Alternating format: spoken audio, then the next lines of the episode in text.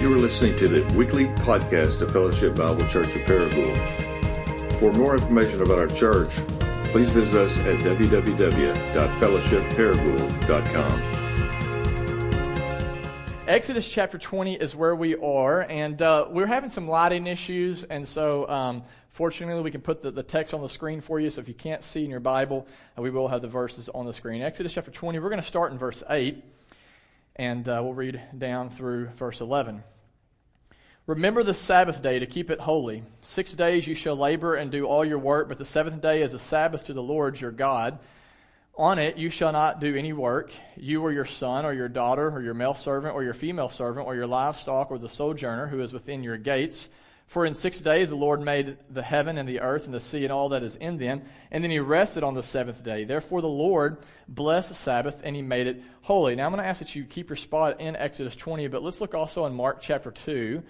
Mark chapter 2, um, starting in verse 23, and again we can put it on the screen for you. Mark 2, verse 23. It says, One Sabbath, he, speaking of Jesus, was going through the grain fields and as they made their way, his disciples began to pluck heads of grain. And the Pharisees were saying to him, Look, why are they doing what is not lawful on the Sabbath? And Jesus said to them, Have you never read what David did uh, when he was in need and was hungry, and he and those who were with him, how they entered the house of God in the time of Abiathar the high priest and ate of the bread of the presence, which is not lawful for any but the priest to eat, and how he also gave it to those who were with him. And then he said to them, The Sabbath was made for man, not the man for Sabbath. So the Son of Man is the Lord even of the Sabbath. Um, we are in a series that we've entitled Gold and Honey, a um, title that we've taken from Psalm 19:10, where the psalmist says that God's law is uh, to be more desired than gold and is more precious than honey. And what we are learning together is that though we are a people who are under grace, we're no longer under the law. Um, the law is still relevant to us, and it's still good. And and what we're doing is we're just diving into the Ten Commandments one by one, which sums up the heart and character of God. And we're learning together how when we apply God's law to our lives, we can experience the life that God has created us to experience. And today, uh, we will be diving into the fourth commandment. So I ask that you pray for me as I pray for you, and then we will actually dive into the text. Father, I thank you so much for each person who is here. I thank you for the opportunity that we have now to sit under the teaching of your word. I thank you for speaking to us. I thank you for giving us uh, your scripture so that we can learn more about who you are and how to experience a relationship with you that alone can satisfy us and give us what we are desperately needing. I pray for each person who is here today. I know in the busyness of life, um, I know there's tons of distractions, there's tons of things going on right now in our minds and in our souls, and what we need more than anything is to meet you and to hear from you and to be with you. And so, would you work through this passage, the power of your Holy Spirit for our good and your glory? It's in Christ's name that we pray. Amen. How many of you have ever been around a tired two year old? Raise your hand. Okay, the majority of you. Let me ask you this what are some of the characteristics of a tired two year old? Speak aloud, huh? What's that? Whining, cranky, annoying. Amen. What's that? Irrational, clingy, aggressive. yeah, what else? Loud. Okay, yep. Obnoxious? Yes. I mean, we could go on and on. Now let me ask you this. What are the characteristics of a tired adult?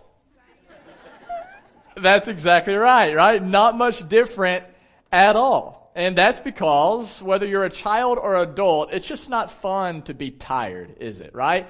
Uh, I mean, when you go too long without rest, I mean, what happens, right? Rather than feeling refreshed, you feel restless. Rather than being flexible, you're irritable, and not just are you miserable, but you make everybody miserable around you, right? I mean, not only do you make it hard on yourself, but you make it hard on others. And as nice as it would be to be able to say, you know what, when I'm tired, all I really need is a nap, and if I can get a nap, everything will be better. We know that doesn't really work past kindergarten, right? Like we know that as you get older, what we need is not just physical rest, which that's important, but we need something much deeper than that, don't we? Uh, we don't just need physical rest. More than that, a lot of times what we need is emotional rest. Uh, we need spiritual rest. We need mental rest, right? Uh, we need rest that is full and complete. And for some of you, maybe you sit here this morning, and depending on what stage of life you're in, you're like, that would be so nice, but literally that's like a pipe dream. Like that, that, that cannot happen in my season of life. Maybe because of declining health, maybe because of stressful circumstances or finances, maybe because you're like me and you have a two and a half year old and a four year old, right? And you're like, it's just impossible to have this true and complete rest. But the good news is actually God says different. In fact, God wants everybody, no matter who you are, where you come from today, to experience a rest that will therefore give you the life that He's created you to experience. And that's what the fourth commandment really is all about. If you will look back with me in Exodus 20 and verse 8, it says, Remember the Sabbath day and keep it holy. Now, the, the Hebrew word for Sabbath here literally means to stop or to rest. And the first place that we see an example of this in the scripture is in Genesis chapter 2, where we actually have it referenced right here in verse 11, where it says, For in six days the Lord made the heavens and the earth and the sea and all that is in them. And then what did he do on the seventh day? He rested. So God himself created the universe in six days, which sounds like a pretty productive week. And then on the seventh day, he himself, he, he stopped creating. He, he rested. And not because he ran out of energy, not because he got tired. God doesn't run out of energy and he doesn't get tired. But everything that needed to be done had been done. So he stopped creating. And on the seventh day, he just enjoyed his creation. And then we come to the fourth commandment and we see that he actually commands us to do the exact same thing. If you look again in verse 9, he says, For six days you shall do what? Labor. Okay? Now, before we receive the gift of rest, we need to understand the gift of work. Some of you, whenever you found out we were preaching on rest today, you were like, amazing. Another excuse to be lazy and not do anything at all, right? For some of you, like, your chances of overworking are about like my chances of getting pregnant, right? I mean, it's like, you, you, you try to avoid work at all costs. You, you don't, you know, you, you hate it, right? But what we need to see is that work actually is a gift from God. A work is not a result of sin. It's not a result of curse. But God actually gave us work when? Before sin ever entered the picture. Uh, there was there was work in the garden, and I believe actually, and this may depress some of you, I think there'll be work in heaven, right? I, I think we will. So it's a good thing to work, right? We should work, and we should work hard. And the Bible says right here we should work for six days. In America, we say five's enough, right? Give me a weekend, right? But, but work six days, but then what does he say? He says, You shall labor for six days and do all of your work, but the seventh day, he says, the Sabbath to the Lord. He says, Remember the Sabbath and keep it holy. He says, For six days you shall work, but the seventh day is going to be different. He says it's going to be holy. What he means by being holy is it's going to be set apart. It's going to be different than the rest of your week. And how? Because on the seventh day, he says, You will do nothing but rest and just enjoy my creation. And you see, the way this looked for Israel is going to look a little bit different than it is for our culture. And the way it looks for me is going to look a little bit different than the way it does for you. All right? For me, my Sabbath is not on Sunday. Sunday's a work day. I work probably eight hours today. Okay? From around 7 a.m. on all the way till our MC comes over our house at 5 o'clock. Okay? Um, so my Sabbath is on Saturday um, except for yesterday because we had an immerse class. So, anyways, but typically it's going to be on Saturday. And so for me, what it looks like is I wake up, I spend time in the Word, spend time in prayer, and then um, I go and get donuts for the kids. Okay, so it's just kind of a picnic tradition for us. We have donuts on Saturday mornings, and so we go, we grab donuts, we eat those, and then after it's over, after we clean up, um, I will go and read a book, or I will watch a documentary, or if uh, sports, you know, if college football is going on or the Cardinals are playing, like I'm going to watch a game. If it's pretty outside, I'm going to actually get outside, which I encourage everybody to do. It just does something for the soul, right? So me and the kids will go to Crowley's Ridge almost every Saturday and hang out there, and then we just have a lot of unstructured time where we just don't really do anything. We just kind of chill and, and, and relax, okay? And so for me, that's how I enjoy creation. That's how I enjoy God in, on my Sabbath. For you, it may look way different. The point is this, though. There is to be a day, God says, where you need to stop working and you just need to enjoy me and my creation.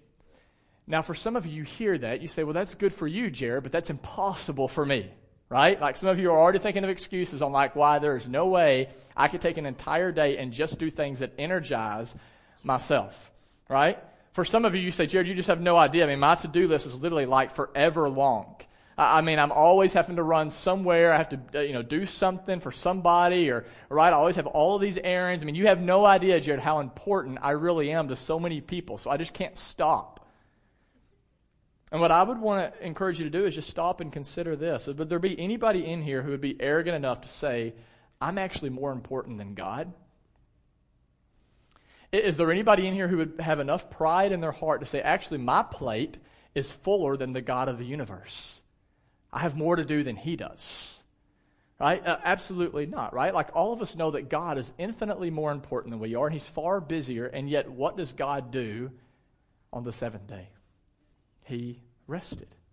And he actually then commands us to do the same thing. Now, here's the problem with this commandment of, of, of having a Sabbath day.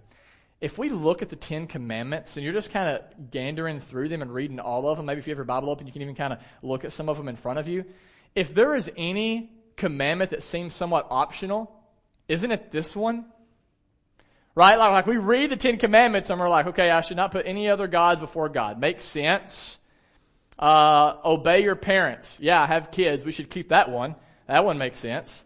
Um, shouldn't murder. Yep, get it. Don't commit adultery. Don't steal. Don't lie. Yeah, but then we come to, we shall remember the Sabbath day and we keep it holy. And we look and we say, man, is that even American? Right? Like, like, is that possibly even relevant anymore in our culture today? I mean, does God not realize how busy we are in 2016? The reality is, even in Christian culture, we kind of look at this commandment and we say, eh, take it or leave it. I was thinking about my dad as I was preparing for this, and last year, me and my dad were talking about how, you know, his entire life, my dad has worked in a factory and he's pastored a church. His entire life. And a lot of people, I, have heard him say throughout his pastoral ministry, like, man, that's so courageous, and he's such a hard worker, and I wish more pastors would do that so the church wouldn't have to pay them, right? But what few realize is, the majority of my dad's life, he never even had a Sabbath. He didn't, right? While most pastors were able to Sabbath on Saturday, my dad would work all week, and then guess what he had to do on Saturday? He had to catch up on the stuff he couldn't do throughout the week. He had to prepare for sermons and, and do other things. And as a result of that, right, his health would decline. I mean, there were other things in his life that just really kind of, uh, uh, he just saw consequences from it. I'm not trying to, to throw my dad under the bus this morning, but that's a temptation for all of us, I think. Uh, to, to look, I mean, if there's any commandment within the church that we can actually break and not just get away with, but when we break it, we're celebrated for it because we're like, that person's a hard worker. That person's ambitious. Right? It's this one. The Sabbath doesn't seem like a big deal to us. Maybe even as you sit here today, you're thinking, I don't really know like why this is that big of a deal. Well, let me just show you. If you flip over a couple chapters to Exodus 31, and I think we can put it on the screen for you. Exodus 31, I want you to see how big of a deal the Sabbath is to God. Just to set the context for you, Moses has been on Mount Sinai for 11 chapters by this point. Okay, been on Mount Sinai for a long time, getting the law from God. And the very last law God reviews with Moses is guess what? the law about the Sabbath. And I want you to look what he says. Moses, before you go down, I want to talk to you about the Sabbath again. In verse 13, he says, Moses, you are to speak to the people of Israel and say, look at this language. Above all else, you shall keep my Sabbaths. For this is a sign between me and you throughout your generations, that you may know that I, the Lord, sanctify you. Now, the Sabbath has a twofold purpose. Yes, it's for rest, but it's also important and most important because it's a day that we're to set aside and remember who God is and what He's done for us. In this sense, He says, You are to remember that I am the Lord your God who sanctifies you. In other words, I am the one who has saved you, and I am the one who keeps you. I am the one, excuse me, I am the one who freed you from slavery and I am the one who will sustain you. Therefore, what he says, Israel, you are to, because I do everything, take one day where you do absolutely nothing. And he says, when you do this, this is what will make you distinct among the rest of the world. Because while the rest of the world is working tirelessly, while the rest of the world is exhausted and burnt out, they will look at you as a nation and they will see one whole day, which can you imagine that entire nation? He says they will look at you and see the entire nation doing nothing. And they will say, hmm, that must be nice. How do they do that? How can they rest when there's so much going on and their nation still continue to stay together? Right?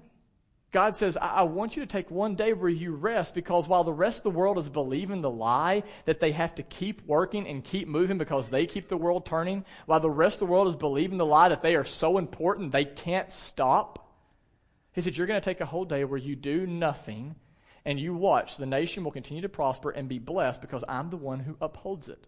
Okay, that's what He says there. Now let's keep reading. And this is where we see how important this obviously is to God. In verse 14, he says, You shall keep the Sabbath because it is holy for you. Everyone who profanes it shall what? Be put to death. Whoever does any work on it, that so will be cut off from among his people. Now, does that seem a little extreme to you? Sabbath's a big deal to God, obviously. Then he goes on he repeats it in verse 15. Six days shall work be done, but on the seventh day is a Sabbath, a solemn rest, holy to the Lord. Whoever does any work on the Sabbath day shall be put to death. God says to Israel, You actually need this day. You need to learn to Sabbath. It is for your good and it is for my glory. It sets you apart from the world and it helps you experience life as I've created it to be. And you see, this is actually incredibly good news to Israel because think about it. Where have they been for the past 400 years? In slavery. For the past 400 years, these people have had a master in their face saying, work harder, do more work, try harder, be better. I mean, literally, masters were working them to death. And now they have a new master, the God of the universe, who says to them, I actually want you to take an entire day where you rest. You do nothing, but you just enjoy me and my creation. See, this is such good news, but actually, for those of us who are Christians, we find out as we go to the New Testament that the news gets even better. So I had you read Mark 2 earlier. If you will, flip back to it. Thousands of years later, we fast forward and we see in this setting, Jesus is actually in a field with some Pharisees. Pharisees were these super spiritual pastors who thought they had all of their life together. And one of the things that Pharisees liked to do was sit around and debate the law. Okay, and they would just make up new laws. And one of the laws they debated the most during this time was the law of the Sabbath. And what they would do, this is a true story, I'm not making this up. They would sit around and they'd be like, hey, what do you think God really meant by work when he said you shouldn't work on the Sabbath? And they would say, um, well, if an ox gets out of a stall and a guy has to go and get the ox and bring it back, is that considered work? And they go, yeah, I think it is. All right, well, let's make that a law. If you do that, you die. Um, and, and, this is truly a law. Like this is, I'm not making that, I'm not exaggerating, okay? I know pastors exaggerate sometimes, but this is literal. Um, they literally passed a law that said on the Sabbath, you can't spit or you can be put to death. Why can you not spit? Because if you spit, someone might kick it, which kind of tills up the dirt, and that's considered work, and therefore it's breaking the law. So you get put to death. So by the time the Pharisees come around, the Sabbath goes from being about rest to being primarily about rules. Okay? And, and rather than leaving people feeling free, it leaves people living in fear because the Sabbath has become a day where now your pastor just might kill you for breaking the law. Okay? Like that's what the Sabbath has become. All right? And so Jesus understands this. He knows what's going on. And so on one terrifying Sabbath day, he's with his disciples, he's with his crew in this field, and they get hungry, so they start picking some wheat to eat it. And then look what the Pharisees say. Verse 24 they look at Jesus and they say, Jesus, why are your disciples doing what is not lawful on the Sabbath? Which my question would be to the Pharisees, why are you even in a field on the Sabbath? Like these guys obviously need to get a life, right? I mean, they're not farmers, they're Pharisees. So why are they in a field on the Sabbath day? Well, let me tell you. For a Pharisee, they're doing what they always do. They're walking around and they're looking for people to scrutinize. They're looking for people who they can bust out for not being as holy as them. Some of you have been around people who are like this. Some of you maybe have been a part of churches that are like this. And I just want to stop for a moment and say this that is not the kind of church Fellowship Paragould is. Okay? I'm not saying that, that, um, that we just throw away the law. I'm not saying that we don't stand for truth, but listen, at Fellowship Paragould, guys, listen, especially members, what we want to be known for more than anything is not what we are against, but what we are for. Does that make sense? as a church, we want to be more known for what we love than what we hate. Okay? Does that make sense? And what do we love? Right? We love Jesus, we love people, and we love the St. Louis Cardinals. Right? Amen? Just who we are as a church. Had to say that, Steve. When I saw you sitting there, I thought that was a good time.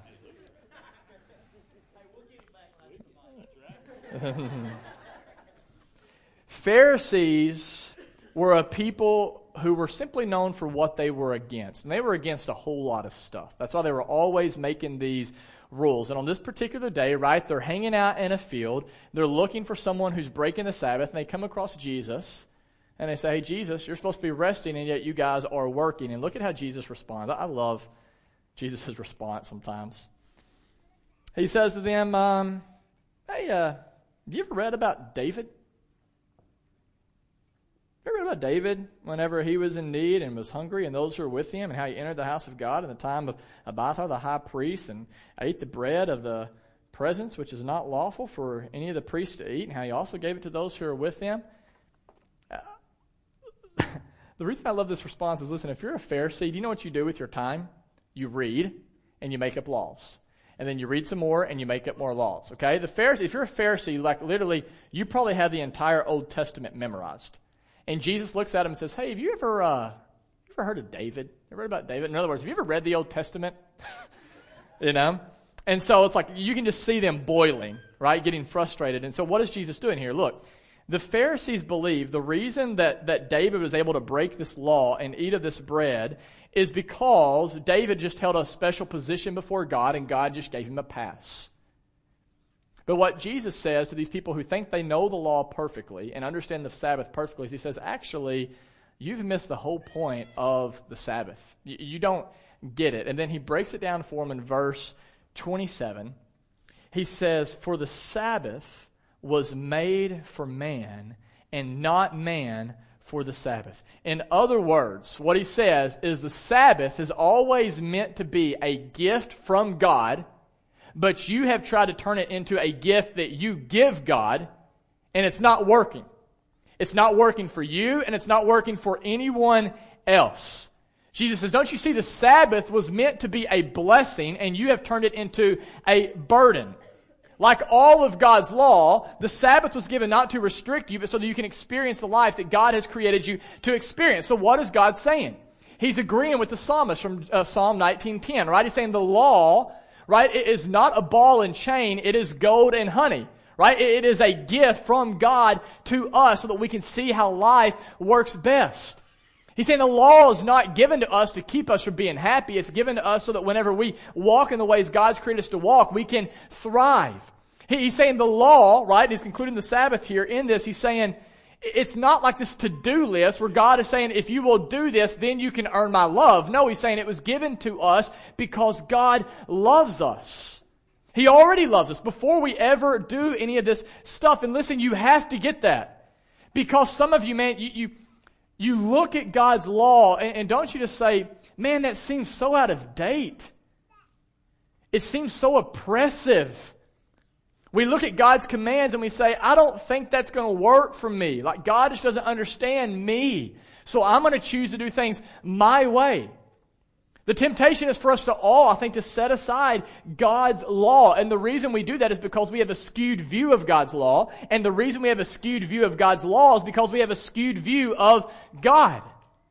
For some of us in here today, rather than seeing God as a loving Father who loves us just because He loves us, do we not see him instead sometimes as this angry judge who says, Here's my law. If you will do it all perfectly, if you will obey my commands, I'm not necessarily going to love you, but I'm going to tolerate you. I'm not going to punish you. I'll let you have heaven. And I know, like, none of us would say that. And in our minds, we know that's wrong. But in our hearts, the way we live, like, we're still believing this. I mean, if I can just be honest with you, um, even this past week, and when I was in San Diego, um, I saw this welling up in my own heart. I was sitting there, and um, I've got to get my cell phone out because I'm going to read something from it. I'm sitting there in, in, in San Diego, And um, someone's talking about the gospel, they're preaching the gospel, and, and, and I see some people next to me, and they're, they're crying as they're just overwhelmed with the good news of what Jesus has done for them. And as I watched them cry, you know what happened to me? I begin to feel all this shame and guilt all of a sudden because I wasn't crying. And I begin to think, um, basically, that the enemy began to say to me this like, you don't love God as much as these people love God. And uh, that's why God loves them more than he loves you. Like, I really begin to feel like, man, I, should just, I, I, suck. Like, why don't I love God more? I'm just beating myself up. And I just get along with the Lord, and, and, and, and, and I begin to just say, man, would you speak to my heart and speak to the situation and tell me what's going on in my heart? Why don't I cry as I think about this like as other people are? And, and all of a sudden, just this peace flooded my soul. And here's what God spoke to me in my heart He said, if you would stop focusing so much on your affections for me and focus more on my affections for you, your affections would come. And then he gave me a picture in my mind of when I came home from San Diego. He says, You know, when you come home, you're going to run to your kids, to Nora and Wyatt, and you're going to hug them, and you're going to kiss them, and you're going to give them these gifts. And when you get down, you're not going to be thinking, Now you better cry in happiness, or I'm going to quit hugging you, and I'm going to give you more gifts. He said, You're not going to think that. That's ridiculous. You're going to love them just because you love them. And he said, Don't you get it, son? That's the way I love you. And that's the way he loves you. And we have to get this, guys. We have to see God's law in light of this reality. He is a loving father who wants good gifts for his kids. He doesn't just give us the law because he wants us to prove something to him. He gives us the law because he wants to bless us. That's what Jesus is getting at when he says, Man is not given for the Sabbath, but he says the Sabbath is given for the man. He said, Listen, guys, God wants to give you rest. He wants you to be refreshed. He wants you to have peace. He wants you to feel light. He wants you to walk with joy in your heart. And then here's where the good news of the gospel comes in. And this is why actually this idea of rest is even better for us than it was for the people of Israel. What Jesus says next is this God doesn't just want you to experience this life one day a week. I mean, that would be nice, just at least one day of rest, right? But Jesus says He doesn't just want you to experience it for one day. He wants you to experience this type of life every day, through every week, no matter your circumstances. Because look what he says next in verse 28. He says, The Son of Man is the Lord even of the Sabbath. The Son of Man is the Lord even of the Sabbath. Now, that may not seem groundbreaking to you, but it would actually get Jesus killed later for saying that. Because here's what Jesus just said when he says, I'm the Lord even of the Sabbath, what he is saying is, I actually created the Sabbath. Therefore, what he's saying is, I am God. And so if you really want to Sabbath well, if you really want rest, not just physical rest, but complete emotional and mental rest, he says you find it in me. He says you look to me. And whenever you look to me, when you trust in who I am and what I've done for you, don't just get rest on days where you sit back and do nothing. He says you get real and complete rest even in the middle of your work and in the busyness and the craziness of life. Isn't that good news? In Colossians chapter 2, 16 and following, look what Paul says. Therefore, let no one pass judgment on you in questions of food and drink, or with regard to a festival or a new moon or a Sabbath, which is our focus this morning for these are what? Say it. These are what? A shadow of things to come. But the substance belongs to Christ. Now, what Paul just says should blow our mind. He's saying the law was good. The law was pointing us to write something good, right? But ultimately, it was pointing us not just to how to experience a good life, but it was pointing us to something that, that gives us ultimate life. He was saying the Sabbath, right? Whenever God gave it back in the day to Israel was good, but he said it was actually pointing us to a much truer and better rest. He says the, the, the, Sabbath given to Israel is a shadow of the Sabbath of the rest we can have now. And where do we find the better rest? What does he say? In Christ. He, he says, in Christ. You want Sabbath, you want rest, and not just physical rest. That's great. But what we need today, and you know it as you sit here right now, some of you anxious, tired, unbelieving that you can ever actually experience rest. You're worn out. You're walking through life exhausted. Jesus says, You want a deep and spiritual and emotional rest? You look to me. You trust I am who I say I am, and I've accomplished for you everything that needs to be accomplished. Think about this. In Genesis chapter 2, God works for six days. And in verse 2, what does it say happened? It says that God finished. He said, It's finished. And then he rested. Fast forward to John chapter 19, verse 30. Jesus is on the cross, and after he completes his work, what does he say? It's finished. And now we get to rest. Isn't that good news today that at the cross, when Jesus said it is finished, here's what he meant. He says this I've come and I've lived a perfect life you could never live. You don't have to be perfect because I'm perfect. I fulfilled the law on your behalf, and then I've actually died the death you deserve to die for your sin. And we know that later he would raise from the dead, conquering sin, death, and hell. He would accomplish everything that we need so that we can have a relationship with the God who alone can save us, can satisfy us, and give us the significance that we are all longing for. If you believe that, it changes everything. And I promise you, you can rest even in the most restless moments of life. I was thinking about this this past week as I was at the doctor. This is why I got my phone out earlier. Um, some of you don't know this, but I've got a have uh, got a bleeding disorder, which is pretty inconvenient for whenever there's gonna when I have to have a surgery or anything like that. And so a dentist told me recently I need to have my wisdom teeth cut out, and so I had to go to the doctor and get like all this blood work done. And I'm sitting there and they're talking about this condition that I have, and, and I just find myself getting anxious. You ever do that when you go to the doctor, right? It's like I'm getting anxious, like I just feel my blood pressure going up, and they say some stuff, and I just leave incredibly discouraged and I'm frustrated. I'm heading home. I'm driving back home from Jonesboro, and uh, I'm thinking about my sermon, and here was my thought: Is this real? Like, is is Jesus really able to give me rest in the most restless moments of life? Because if he's not, here's my thought I'm serious. I'm not preaching this on Sunday. And I pull over, and uh, I just said to Jesus, I need you to be my rest right now because I'm incredibly anxious. I'm frustrated. And uh, here's what Jesus spoke to me. And I, and I typed it down. This was on January 20th. I typed it down on my phone so I would remember it. I'm just going to read it to you is uh, first thing that, that Jesus said to me is, I've never promised you that you won't suffer. However, I have promised you that when you continue to trust in me, my grace will be sufficient, and that I will use your suffering even for your good. And then I said, okay, and I just began to feel peace. And I said, but what if I like if I die because of some of these one of these surgeries someday because I just bleed out, you know? And uh, so what if I die? And he said to me, I'll meet you there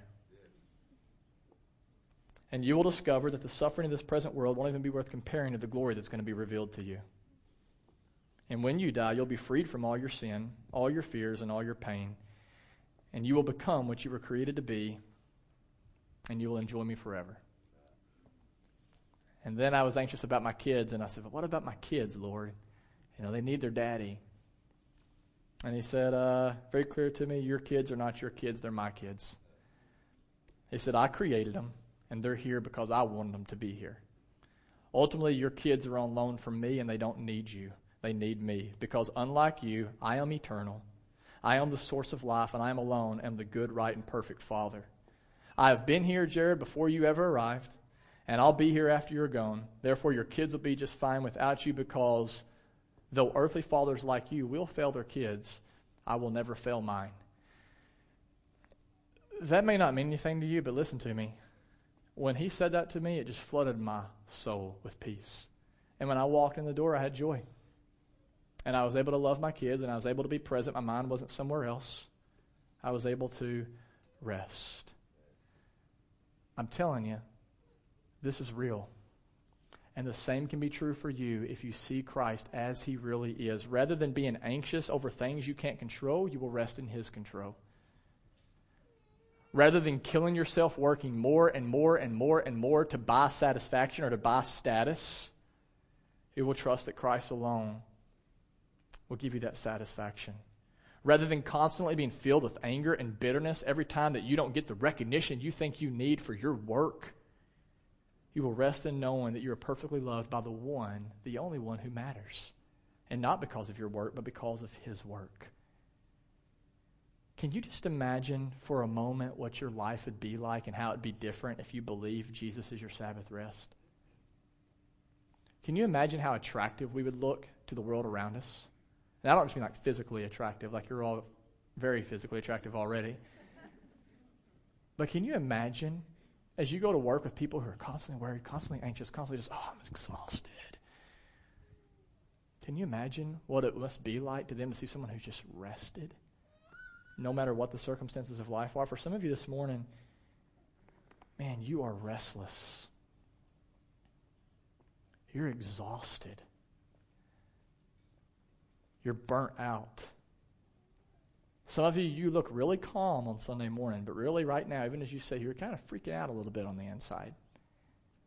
Wondering about your kids, wondering about your health, wondering about your finances, wondering about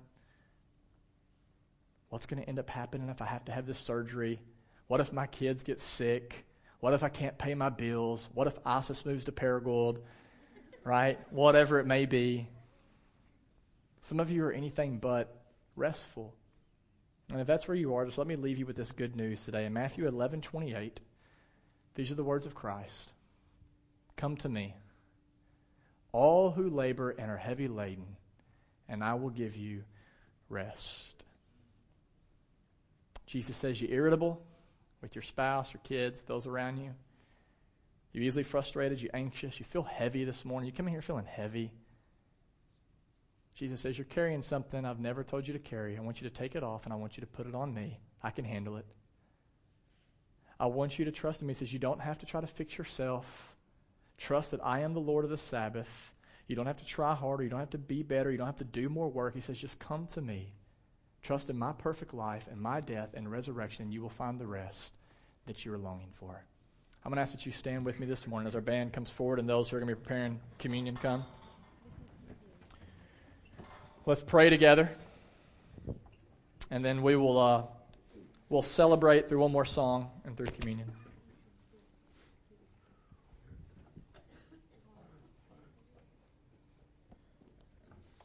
I'm going to ask you right now just to, to pause for a moment.